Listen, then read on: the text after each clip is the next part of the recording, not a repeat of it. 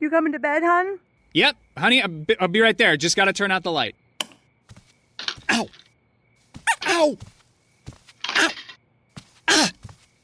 Gah! Some things never change. Like your kids always leaving tiny toys on the floor for you to step on. And Geico saving folks lots of money on their car insurance. Sweetie, I think I left the downstairs light on. P- please don't make me go. 15 minutes could save you 15% or more. Alexandra David Neal, esploratrice francese, buddista, scrittrice, ricercatrice. La prima donna occidentale ad entrare nella città proibita di Lhasa, in Tibet.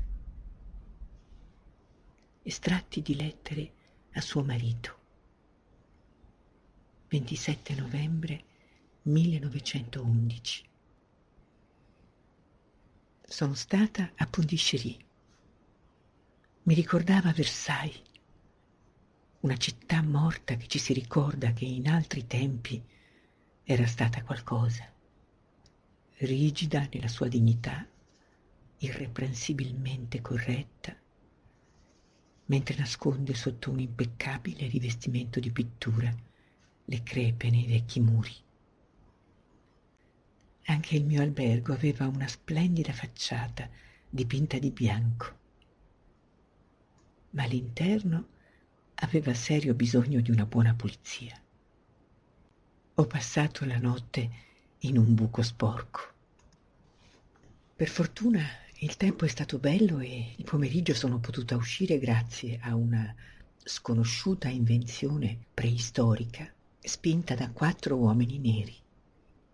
L'ho fotografata e te la manderò appena sarà stampata.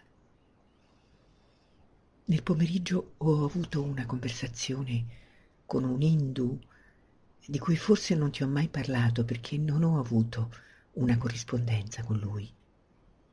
Lo conoscevo attraverso le buone opinioni di amici. Ho trascorso due ore meravigliose, rivedendo le antiche idee della filosofia indiana con un uomo di rara intelligenza. Appartiene alla non comune categoria che ammiro moltissimo, quella dei mistici ragionevoli. Sono davvero grata agli amici che mi hanno consigliato di fargli visita. Pensa con tale chiarezza, c'è una tale lucidità nel suo modo di ragionare, tale lucentezza nei suoi occhi che lascia l'impressione di aver contemplato il genio dell'India così come lo si sogna dopo aver letto le più nobili pagine di filosofia indiana. Che atmosfera diversa c'era in questa silenziosa casa a Pondichéry. L'attraversava il respiro di cose eterne. Nelle calme sere, seduti vicino a una finestra che si apriva sui funebri giardini di questa città morta, sembrava che potessimo vedere al di là della vita e della morte e penso al superbo sdegno col quale sembrava guardare al letto degli asceti che pur continua ad attirarmi. 19 dicembre 1911 Uno di questi giorni scriverò a questo Hindu di Pondichéry del quale ti ho già parlato. Ha un acuto potere di analisi, richiamando la sua attenzione sulle esperienze che lui stesso sta vivendo, con accurato e meticoloso controllo, gli chiederò Sto entrando in samadhi? Sto davvero raggiungendo il nirvana? O è semplicemente stanchezza?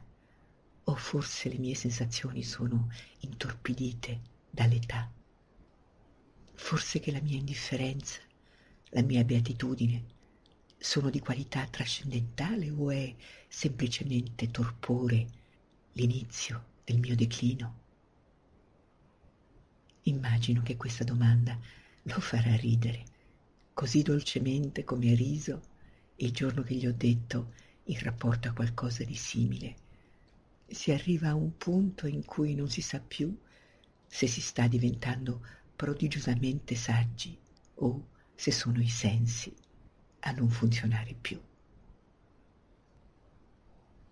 14 febbraio 1912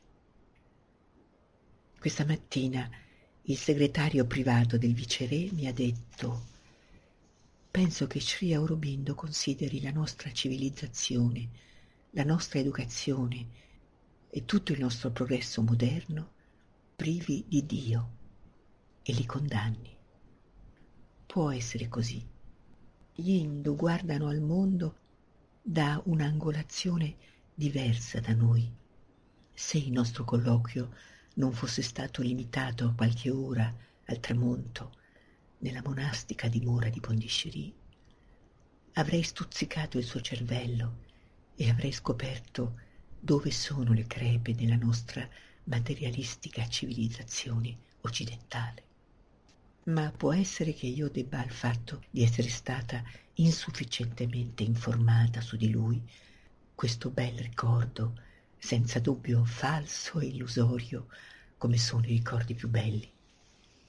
La vasta stanza vuota, la finestra aperta sul cielo viola della sera e Aurobindo Ghosh ed io là a parlare del supremo Brahma, dell'esistenza eterna, varcando per un momento la soglia dell'aldilà, dove la vita e la morte non esistono e vivere il sogno delle Upanishad.